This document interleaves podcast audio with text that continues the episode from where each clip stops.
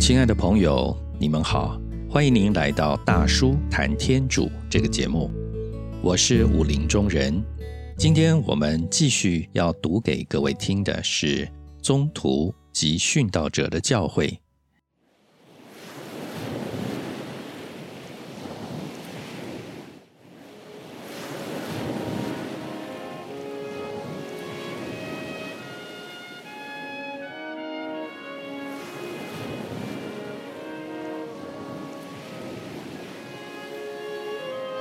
宗徒和殉道者的教诲，第一章：救恩来自犹太人。第九节：圣伯多禄与腓利伯理事的工作。随着斯德旺的遇难，圣教开始遭受迫害，但是教难并没有阻碍圣教的发展。虔诚的信友埋葬了斯德旺，极悲痛地哭了他一回。中途大事录这段记载，证明当时人们并不十分畏惧犹太人。由于迫害的主要对象是说希腊话的信友，他们不得不离开圣城，赴故乡暂时避难。结果便在故乡展开传教工作。这样，犹太人本来想借着教难阻止圣教的发展，事实上反而大大的帮助了圣教的传扬。耶稣升天前曾对门徒说：“你们将在耶路撒冷、全部的犹太和撒玛利亚，直到地球的极端。”都要做我的证人。这句预言不久便要应验了。在起初的时候，圣教的传播仅以犹太人为对象，包括巴勒斯坦，也就是说希伯来话的犹太人和说希腊话的犹太人。这样，基督圣教先在犹太人间。树立了坚固的基础。耶稣在世的时候，也明白的指出，圣教的发展应该是有步骤的。当他初次派遣十二位宗徒出外传教的时候，他不是命令他们只照顾以色列的王羊，不要到外教人和撒玛利亚人家去吗？经过了数年惨淡经营，教会现在已能跃出选民，也就是犹太人的范围，进一步的向外发展，以执行基督所谓“网训万民”的命令。依照耶稣的教训，这些传教工作人员都成双成对的出发，随身不带银两，不带粮食，只带了一件长袍。一只手杖，一双草鞋，抱着大无畏的精神，勇往直前。在一路上，假如人们拒绝接待他们，他们便拍去鞋上的尘土，改往别处去宣扬福音。耶稣不是说过，当他们尚未走遍以色列各城镇时？他已经从天降临了。这句话给予传教人员很大的希望，所以他们更是勇气百倍，一往直前了。原来当时很多人把耶稣这句话按他的字面解释，以为基督在短期内即将降临世上。福音在耶路撒冷以外各地发展时。理事们的攻击确实很大。中途大事录特别叙述了李氏之一腓里伯他的传教工作和传教的方法。腓里伯不断传教，他的活动是服从圣神的领导，善于利用现实环境，是最理想的一位传教工作者，是圣教的前驱者。他筚路蓝缕，惨淡经营，为福音耕耘播种，准备后来收获他的成果，建立大规模的事业。菲利伯首先往撒玛利亚传播福音，在我们现代人的眼光中，这种行动是平淡无奇的。但是当时少见多怪的犹太人一定意为传奇，甚至发生若干的反感。原来在耶路撒冷和虔诚敬主的地区，撒玛利亚人普遍的受到憎恨。他们被看作是外教人的后裔，污秽的异教徒。依照法律学士的说法，撒玛利亚的水比猪血还要污秽。撒玛利亚人以前曾在隔离金山营建一座圣殿，与西雍的圣殿对视。这件事情犹太人耿耿在心，永不会宽恕他们。在公元前一百二十八年，撒玛利亚首都为若望赫雅纳所毁灭了。犹太人认为是一件大快人心的事。福音上记载，耶稣亲热的和撒玛利亚妇人谈话，门徒们便表示不满。根据以上各事实，我们不难想象。耶路撒冷信徒听说腓利伯理事企图劝化这一批可咒骂的败类时，他们该有什么想法？在那个时候，撒玛利亚城正呈现着空前的繁荣。该座城经罗马庞贝重建，立为自由城。附近加平尼阿星。筑了城墙，加强防卫。大黑洛德即位之后，又替他添上了一套外教人的色彩，那就是廊柱、神殿、剧场等等。同时，为了取悦奥古斯都皇帝，便用皇帝的希腊名字替他取名为塞巴斯特。然而，当地的居民的信仰。始终是活泼的，不过性质上有一些特殊，因为他们虽然如那个妇人在井边对耶稣所说的一样，引领乔望墨西亚的来临，但是他们也很醉心向往邪术巫法，所以当地环境是不甚适合传播福音工作的。可是腓利伯的传教工作。获得了很大的成功，众人注意倾听他的讲道。恶魔从许多附魔的人身上大喊着退出来，许多摊子跛子都获得了痊愈，全城的人都非常喜悦。回忆在数年前，在隔离金山的脚下，耶稣曾经对撒玛利亚妇人说。时候到了，你们朝拜父将不在这山上，也不在耶路撒冷。真的朝拜的人将用心神和真诚来朝拜父。当腓利伯在撒玛利亚为众人复习的时候，耶稣的预言便真的应验了。腓利伯传教成功的消息。传到了耶路撒冷，当地教会很为感动，但在喜悦中或许也混杂着一些过滤。于是大家决定派遣博多禄、若望两位宗徒去实地的考察。这项考察的任务是托付给教会的两位首脑博多禄、若望。这一点可以证明教会对这件事情是非常重视的。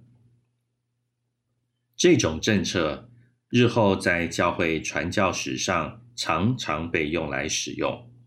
那便是先派遣若干传教士往某地做准备工作，以后再派遣高级的省长前往监督实地调查具体的情况。展开大规模的传教工作。此外，还有一个原因，必须宗徒们亲往撒玛利亚。原来只有宗徒们有权行副手礼，赐予新奉教者以圣神的恩赐。博多禄和若望两人到了撒玛利亚，对腓利伯的工作大加赞许。他们为新受洗者施行了坚正圣事之后，很满意的打道回府，回了耶路撒冷，一路上到处宣扬圣道。中途大事录重新叙述了腓利伯奉天使之命，在往加沙去的路上，向霞龙与腓里斯坦地区进行发展。在旅途当中，还不放弃传教的机会，每每见到人便传扬圣道。那时，艾西乌皮亚国的一个太监路过该地方，他是苏丹麦塞女王冈达斯的宰相。腓里伯搭了他的车。看见他正聚精会神地阅读以色列圣经，便毛遂自荐，替他解释圣经。腓利伯用热烈动人的词句解释伊撒伊亚关于墨西亚受难的一段预言，当场劝化了那个萍水相逢的旅客。他要求立即受洗。腓利伯便在道路旁替他施行洗礼。这段故事说明了，我们随时随地都能做传教的工作，劝化别人归向真主。在以后，腓利伯经过了雅沙，到达凯撒利亚，他在该地方住下，到处宣扬福音。当保禄路过凯撒利亚时，腓利伯已经在该地住了好一些日子。巴勒斯坦西北各区教会相继的设立，博多禄亲自前往视察，与新入教的信徒接触，并和他们同住，巩固他们的信德。博多禄在腓里斯坦地区显发了两个神迹：他在李达治愈了一个瘫子，在若伯使一个妇女复活了。这些灵机。更有力的帮助了新教的发展。现在教会已经跃出说希腊话的犹太人的范围，他直接和非犹太籍的人发生了接触。就在这个时期，发生了一件决定圣教前途的重要事迹。这件事迹在中途大事录上有极详细的记载。篇幅共占了两章之多，也就是《中途大事录》第十章及第十一章，其重要性可见一斑。驻扎在凯撒利亚的意大利兵团当中，有一个名叫高尔乃略的百夫长，是一个虔诚及敬畏天主的人，也就是说，是信奉犹太教的罗马人。有一天晚上，天使显现给他，命令他派人到若伯城去邀请一位别名博多禄的西满过来。这位博多禄住在靠近海边的一个俏皮匠的家里。高尔乃略立刻派了两个差役和一个士兵。这个士兵大约同他一样，是一个改奉犹太教的罗马人。第二天，当这些人走进若伯城的时候，那时约在中午的时候，波多禄在平台上祈祷，神魂超拔。突然看见天开了，一块大的台布在上面陈列着各种食物，由天垂下。一个神秘的声音叫他把那些东西吃掉，可是他无法查悉那些食物。有未依法磕碎，并履行取节仪式。作为一个虔诚的犹太人，他不应该吃污秽不洁的食物，所以他便坚决的拒绝。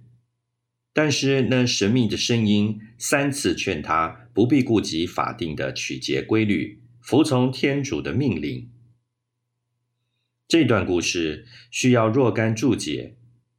犹太托拉经关于洁净与污秽食物的规定，在我们看来似乎是微不足道的，但对当时的以色列人却并不是如此。即使一个最普通的犹太教徒，也会如马加伯第二卷叙述的那七位殉道弟兄一样，宁死不肯违反上述的食物规律。所以，当高尔乃略的使徒叩门求见的时候，博多禄正在为难，他不敢违反传统的规律。直到博多禄跟使者到了凯撒利亚，百夫长将天使显现的事向他叙述以后，他才恍然大悟。这时，他才明了为什么他在平台上祈祷的时候。那个神秘的声音劝他吃大台布内污秽不洁的食物。这样看来，犹太法律的规定只是一种文字上的规定，他大可不必受他们的约束，而应着重在法律的精神。拿这个渴望认识基督的外教人，也就是高尔乃略来说，依照托拉经的规定，他是不洁的。犹太人和他同桌吃饭，便是一件污秽的事。可是天主的圣意要博多禄收录他为教徒，给他复习。虽然如此，那时博多禄还有些犹豫不决。的确，他应决定的事重要性太大了，所以他不敢贸然的决定。就在这个时候。有一件奇妙的事迹出现了，圣神降临在博多禄四周的听众身上，如同当年降临在信友身上一样。那是一个小规模的圣神降临。于是博多禄服从圣神的指示，他正式决定收录外国人入教，而且他的决定也标志着圣教日后胜利发展的正确方向。虽然博多禄本人当时还没有充分认识该项决定的重要的后果，博多禄就给高尔乃略复习，犹太法律的樊笼被冲破了，福音将以雷霆万钧之力向四面八方发展了。博多禄这一个划时代的决定是轰动一时的。无怪耶路撒冷的犹太派基督信徒听了这个消息，感到异常的震惊。博多禄一回到耶路撒冷，他们便纷纷的向他质问。他们说：“你进了没有受割损礼的人他的家，和他们一起用饭。”博多禄将经过的事实向众人解释，与他同往的六个旅伴也代他作证。同时，博多禄也叙述了圣神降临在外教人身上那件奇妙的事。难道他应该比圣神还严格吗？博多禄终于说服了众人，获得胜利。一方面，他违反托拉经规定的与外教人共桌吃饭；另一方面，他给外教人复习。这两件行为，大家都认为是正确的。我们看得出来，两种基本潮流就是个体主义与大同主义的冲突。在这件事上，是大同主义压倒了个体主义。可是，依犹太派基督信徒的看法，这件事只能说是因为高尔乃略个人道德高尚的一个例外处分，并不可以类推适用。所以在日后。该项例外也就普遍要采用的时候，还不免遭遇很激烈的反对，以至于有时连博多禄也不能不采取若干妥协的措施。时机尚未成熟，这个问题日后将由圣保禄以大刀阔斧的姿态重新提出。那时候，教会将会做决定性的抉择。